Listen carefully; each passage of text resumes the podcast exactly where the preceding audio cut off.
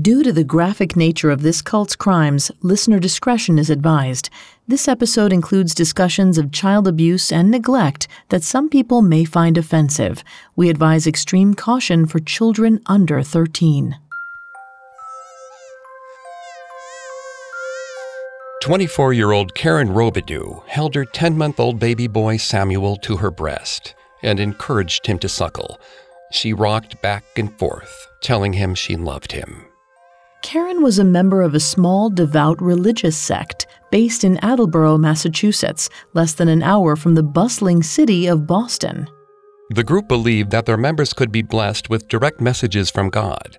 A member received a prophecy instructing Karen to feed Samuel only with her breast milk. She clutched him tighter with tears in her eyes and prayed that her body would produce some more milk to fill him up. Samuel cried in frustration. Karen was pregnant again and her milk supply diminished. It had been over a month since the infant had solid food, and poor Samuel only had a few weeks to live. Unfortunately for him, this suffering was commanded by God.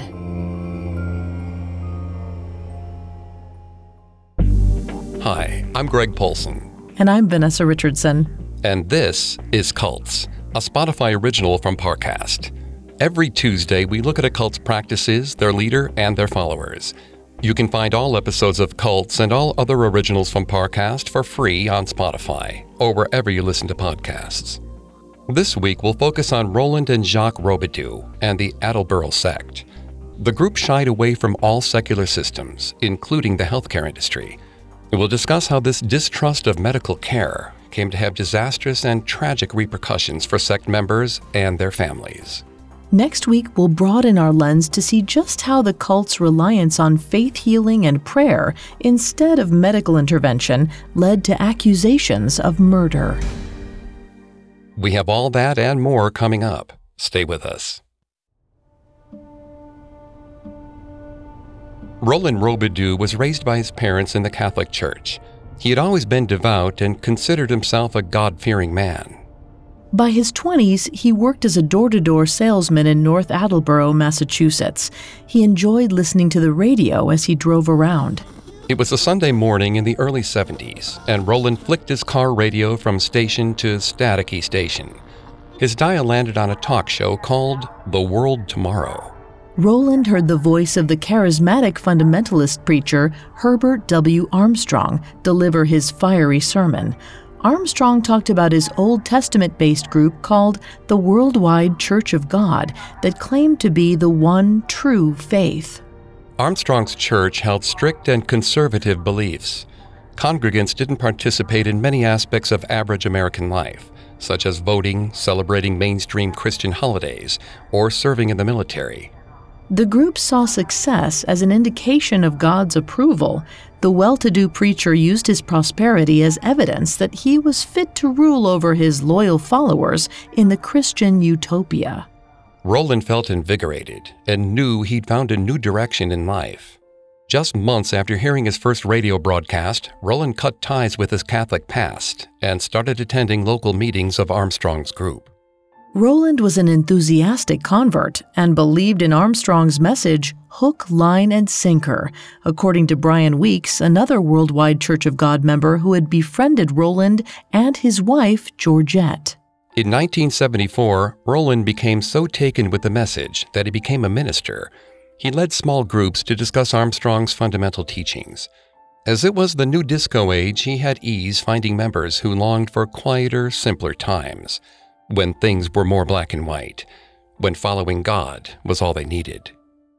However, by 1978, 36 year old Roland felt apprehension. He saw Armstrong as too much of an authoritarian. Roland's discontent may have stemmed from Armstrong's extravagant lifestyle. He was known for hobnobbing with world leaders in his private jet while collecting a tithe of 30% from his followers. Roland and Georgette made the tough decision to leave Armstrong's fold with their five children. They were joined by some like minded friends, including Brian Weeks. Together, they formed a home based Bible study group called the Church of God of Mansfield, near Roland's home of North Attleboro. Over time, this informal Bible study became more of a church. Roland changed its name to the Church of God of Norton and attracted more defectors from Armstrong's church. Roland's flock numbered as many as 70 people at this time. Perhaps based on Roland's aversion to Armstrong's emphasis on wealth, he preached the importance of simplicity and modesty, always guided by the Old Testament. Female churchgoers wore long dresses and no makeup or jewelry. Men grew long beards. The group believed that pride in one's physical attributes or clothing was sinfully vain. Vanessa is going to take over on the psychology here and throughout the episode. Please note, Vanessa is not a licensed psychologist or psychiatrist, but she has done a lot of research for this show. Thanks, Greg. While the members of Roland's flock were bonded due to their collective shunning of mainstream customs, it may have also exacerbated their distrust of modern society. An article entitled Beyond Beliefs Religions Bind Individuals into Moral Communities by psychologists Jonathan Haidt and Jesse Graham states by making mundane choices into religious practices with widely shared meanings, these laws convert the social order into a sacred order. So, when these members of the church dressed modestly and denied themselves any adornment, those collective sacrifices brought them together as a group. And anthropologist Scott Atran points out the more you look inward toward your religious group and its claims of virtue, the less you look outward and the more distrustful you are of others. And that's definitely what seems to have happened with the Robidoux and their followers. But not everyone was happy with these strict rules that only got tighter.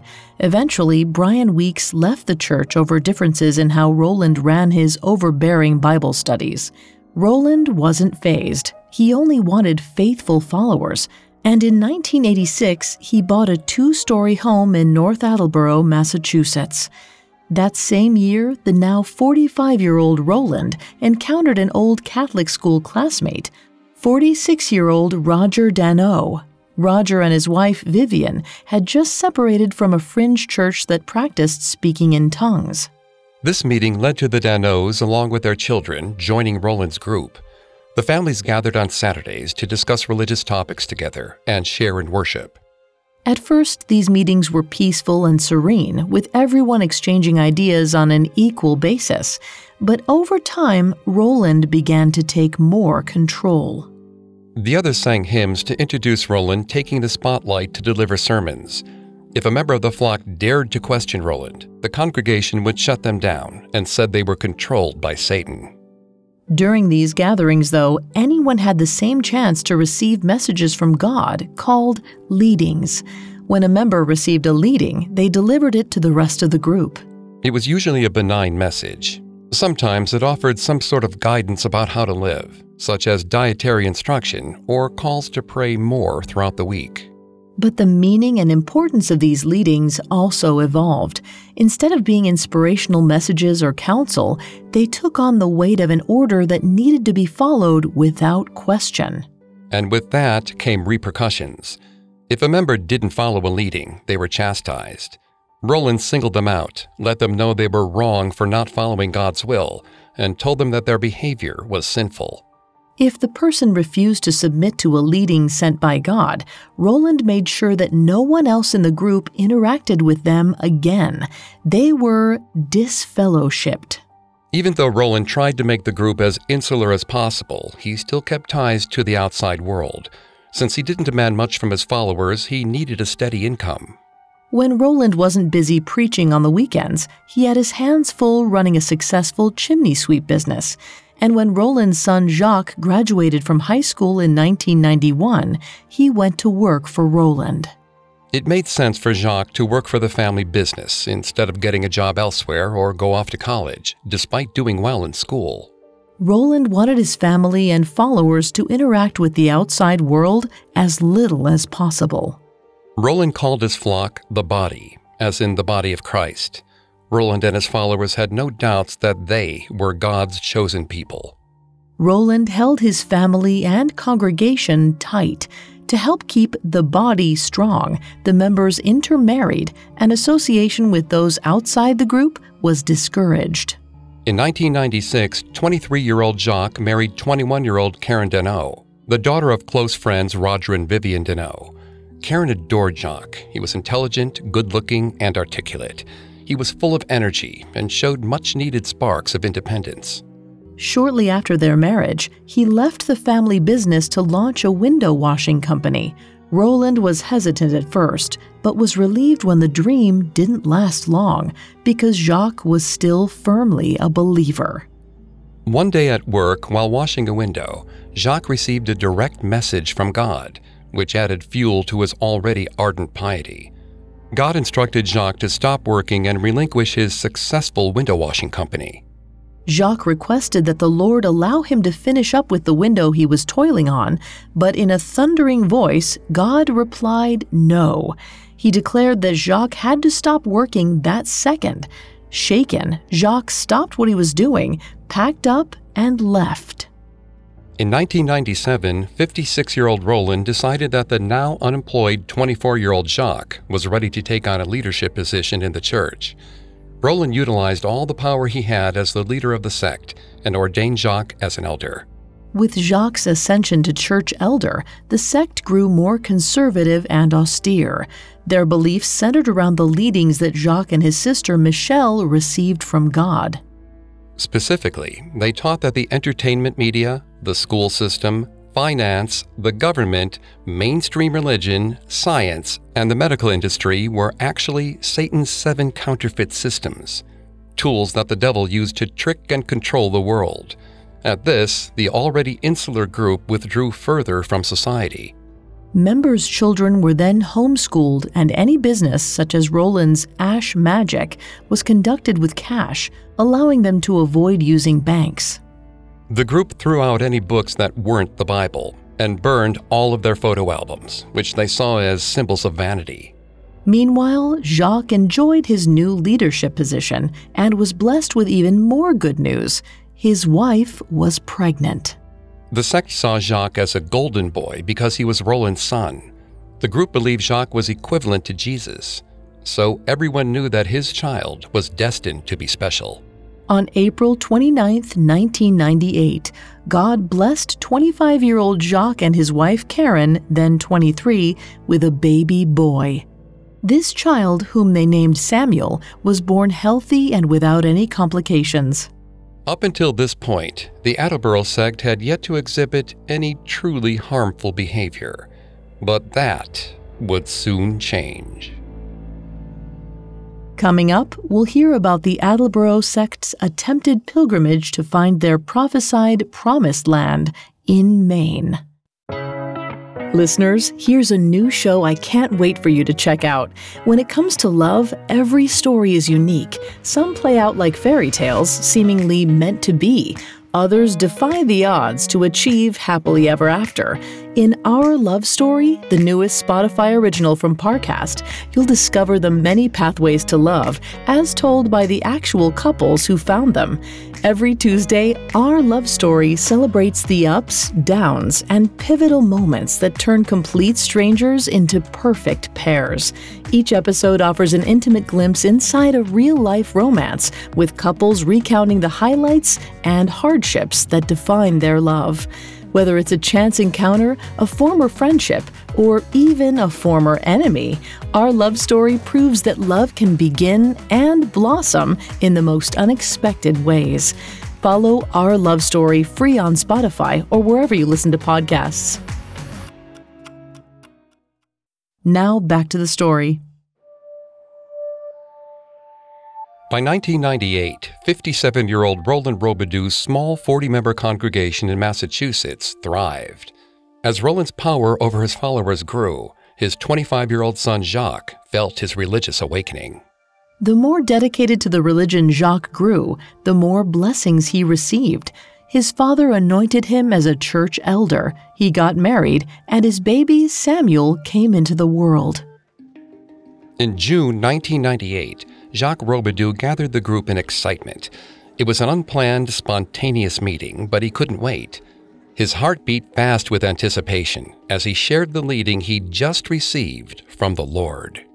God had delivered the message to him that he and the entire sect were meant to move to a new home. Their safe refuge was in Maine, and they had to leave that night. Jacques believed that the area was special for them and knew it was going to be their Zion, and they were supposed to leave everything behind. Despite the short notice, everyone obeyed. The whole group, which included about 20 adults and 20 children, piled into a convoy of around a half dozen cars. A road trip from Massachusetts to Maine with that many children and no snacks was already ill advised. But to top it off, in the spirit of the Lord will provide, they also decided not to fill up their gas tanks. They were secure in their faith that God would come through and ensure that their tanks were filled. The Attleboro sect's pilgrimage to their new promised land turned out to be a disaster. As vehicles ran out of gas one by one, the flock piled out and squeezed into the still viable cars. Eventually, all of the vehicles were empty of fuel and stalled on Maine's Route 1. And by then, people were hungry. Jacques' sister Nicole told the Boston Herald that at this point, sect members paged through their Bibles, pointing at various passages and using them like a Ouija board, saying, This is what God is trying to tell me. She was tempted to gather her four kids and run to the nearest house for help. But her vision wasn't good, and the cult didn't allow her to wear eyeglasses because it was directed by God. As children wailed with empty stomachs, Jacques went from car to car, promising that the Lord was going to deliver them a feast. But that bounty never came. As the hours ticked by, all they found were some berries growing by the side of the road. Besides that, they didn't eat for two days. According to Nicole, Jacques' wife Karen was so weak she could barely walk. Everyone was sleeping in crowded vehicles, and Karen had to take care of a fussy six week old Samuel. Karen and other mothers were reduced to fashioning makeshift diapers by tearing fabric from their clothing and securing them with shoelaces. In desperation, Jacques called his faithful to gather around a car that had run out of fuel. Using all their remaining strength, the sect members placed their hands on the vehicle and prayed for God to fill the gas tank. To their dismay, the car still wouldn't start. The Lord hadn't provided any gas. Less than three days into this ill fated trip, Jacques faced the reality that he had made a mistake. He felt that his message to embark on pilgrimage must not have been from God. In his mind, the Lord would never have led him astray. He placed the blame on himself for mishearing God. Fortunately for everyone, someone was looking out for them. Dennis Mingo, a faithful member of the group who was married to Jacques' sister Michelle, was still close with his mother, despite her not being a member. When she didn't hear from Dennis for a few days, she grew concerned and phoned the Maine State Police. A patrol car was sent out, and within a few hours they found the stranded group. The sect looked tired and ragged. The officers noticed the crying children and the frustrated looks of their parents. The group was lucky it was June if it were winter, they might have frozen to death. The officers knew the situation might get dire and offered the group gas money to get home. At first, the sect rejected the funds. If they gave in, it meant that they didn't have faith in the Lord. Nothing could be worse than that. But as the sun started to set, desperation took hold. At that moment, Jacques admitted to the group that his interpretation of the message was wrong. Reluctantly, they took the handout and headed home. The sect hadn't made it that far because a few hours later, they were back home in their houses in Attleboro, Massachusetts. They were only gone for three days, thankful no one died, and they were only a little worse for wear. Jacques reportedly came to believe that the road trip incident was less of a mistake and instead was given to him by God as a lesson to be learned about failure. The group followed the instructions they felt they had been given by God, only to have the effort fail miserably. Counselor and author Steven Hassan said when cult leaders deliver a prophecy that doesn't come true, one third of the group might lose faith. Another third interprets the experience to strengthen their faith. The other third falls somewhere between these two extremes. In the case of Jacques, he used the experience to double down on his faith, and the rest of the sect followed suit. After the failed journey, Jacques urged the group to have more trust in God. And when the sect was introduced to the writings by former nurse Carol Balizet, they were enthralled. Her book, Home in Zion, found its way to the Attleboro sect through a midwife who assisted in home birth. When she observed the way the group lived, she thought Balizet's philosophy might resonate with them. Balizet once stated, I trust God to deliver babies or heal babies, and to look at the medical system as a source of anything good is simply not within my power. As the sect turned more toward God, they grew more insular and latched on to teachings. Balizet's Home in Zion directly introduced the concept of giving birth at home unaided by any expert intervention at all. The only help pregnant mothers had through their fear and pain was the fervent prayers of their fellow members. In addition to prioritizing obedience to God over putting trust in the medical system, part of Balizet's philosophy was born from modesty. She reportedly argued that allowing a doctor to touch women intimately or see them undressed was an affront to the position God awarded their husbands. Luckily for Karen, she seems to have had Samuel before these rules were implemented. Despite his brush with hunger and neglect during the Maine excursion, he flourished. He was a robust little boy, according to relatives. He had a hearty appetite, and family members said he ate anything that was given to him. He loved Cheerios, peas, and mashed carrots. Indeed, Jacques and Karen's bundle of joy had grown stronger, and by eight months of age in January of 1999, he sat up and even began to walk. And although little Samuel brought happiness and joy to Jacques, Karen, and the other members of the sect, not everybody was as content. Dennis Mingo, previously a fervent believer and loyal to the group, started to have doubts. He'd seen the group becoming more isolated and paranoid, and the adoption of Balizet's Zion birth philosophy seemed like another step in the wrong direction. When Mingo initially came into the fold, he was an enthusiastic and happy participant. He'd married into sect royalty. His wife, Michelle, was Roland's daughter. Mingo took part in the weekly Bible study meetings and didn't feel any doubts that he made the right decision to join. Mingo believed that ever since Jacques became a church elder, the sect was pulled even tighter into more conservative and non mainstream beliefs. And sometimes they seemed capricious, and it was difficult to understand the point. For instance, one year the whole sect was told they could only eat meat, but according to Mingo, the next year only an organic vegetarian diet was permitted. Each of these changes was followed blindly by the devout congregation. But the writings of Carol Balizet had a radicalizing effect on his fellow worshippers that worried him. Mingo said, The book had a profound effect on the group. Every week they made little changes and became more and more radical. They were basically pulling themselves out of society, and I just couldn't live that way. Additionally, his experience with putting his family through the failed trek to their New Jerusalem in Maine weighed on Mingo. The disastrous trip was hard on him, Michelle, and their five children. They had come out unscathed from the experience, but he couldn't help but think that it had been some sort of dry run for something else to come. Mingo had no desire to experience anything else that could put the health and safety of his family at risk he started to think that removing themselves from the Attleboro sect was something they should seriously consider. Mingo shared his doubts with his wife and tried to get her to understand what he thought. He felt they should make a clean break, pack up, and just get out of Attleboro with their children before things got any stranger or more hazardous. But Michelle was loyal to the group and to her family. Dennis's misgivings created friction between the couple, and he agonized over what to do. Despite his pleas to convince Michelle they should leave, his efforts fell on deaf ears.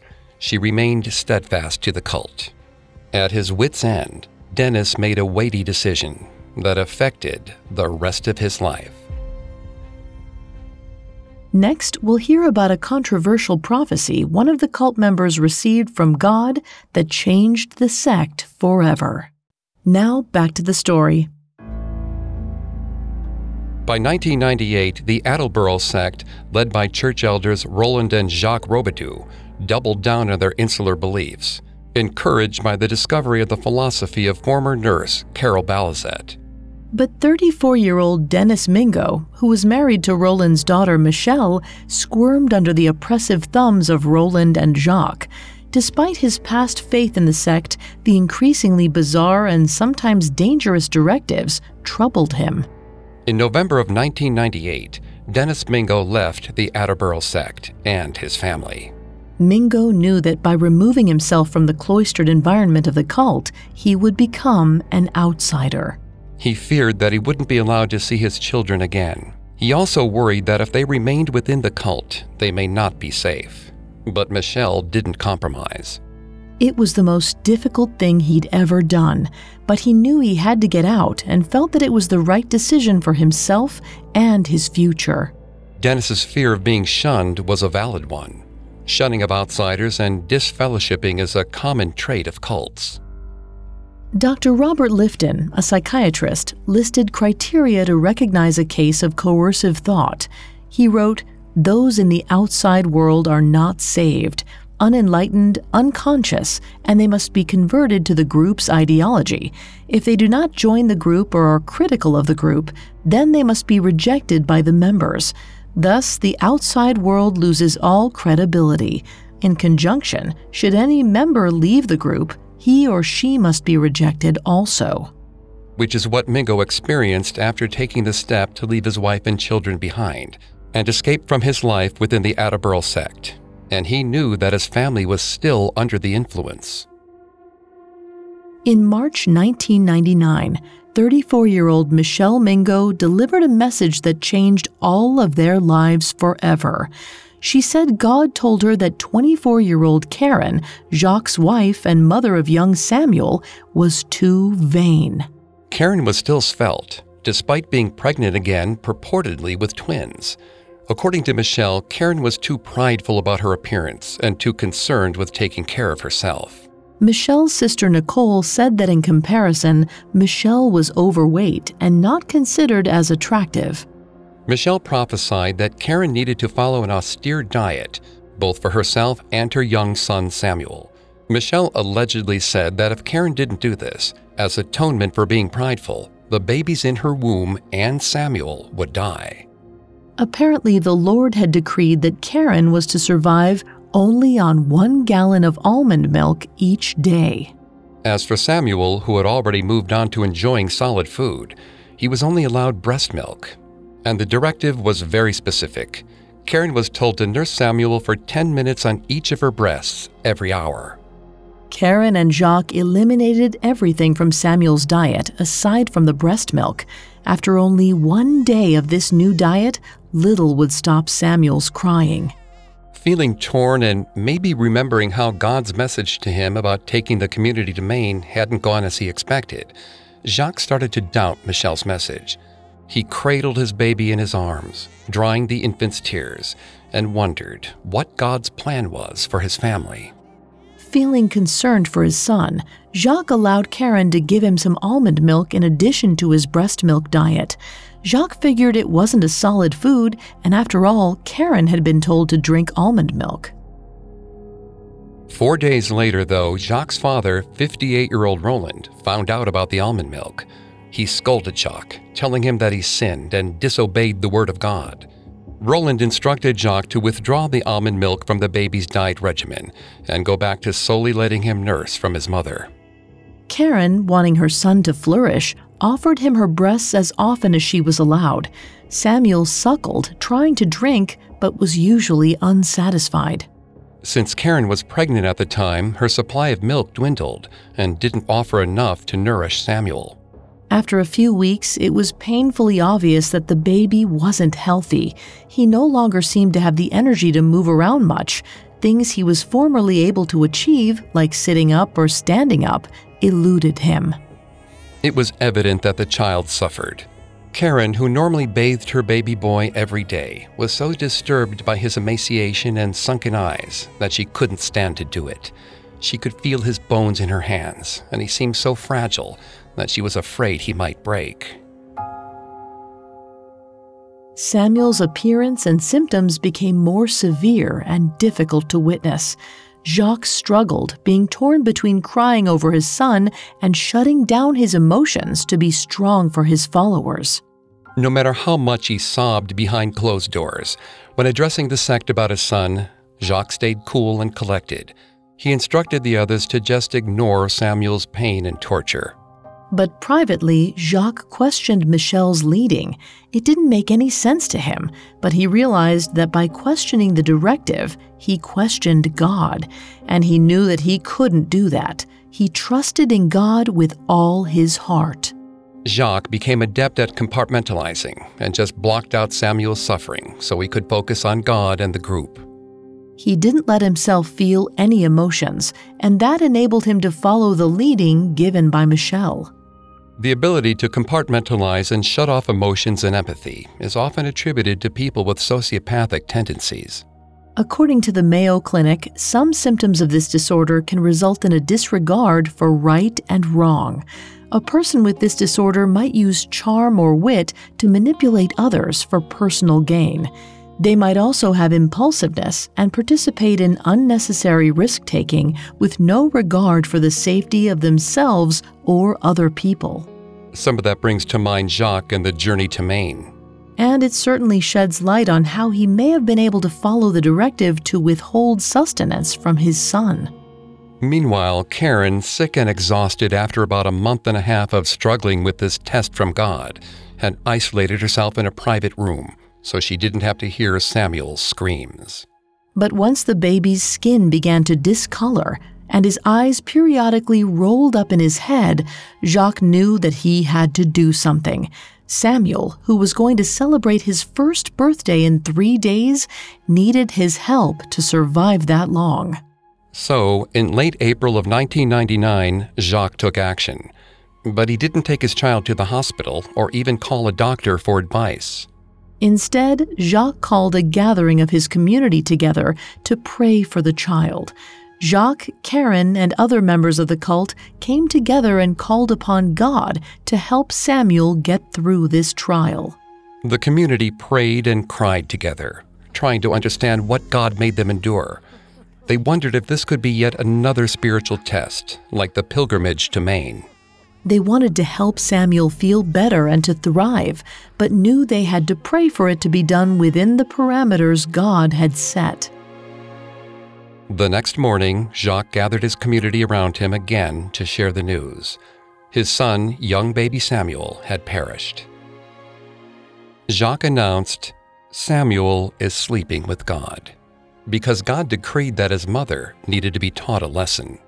They didn't know it yet, but Samuel's devastating death was the beginning of a horrific and scandalous downfall for the Attleboro sect. But it took yet another tragic death to bring it down for good.